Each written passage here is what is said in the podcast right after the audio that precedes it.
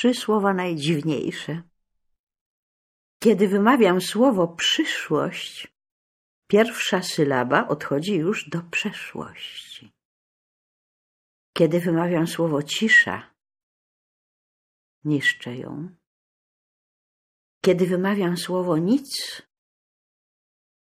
stwarzam coś, co nie mieści się w żadnym niebycie.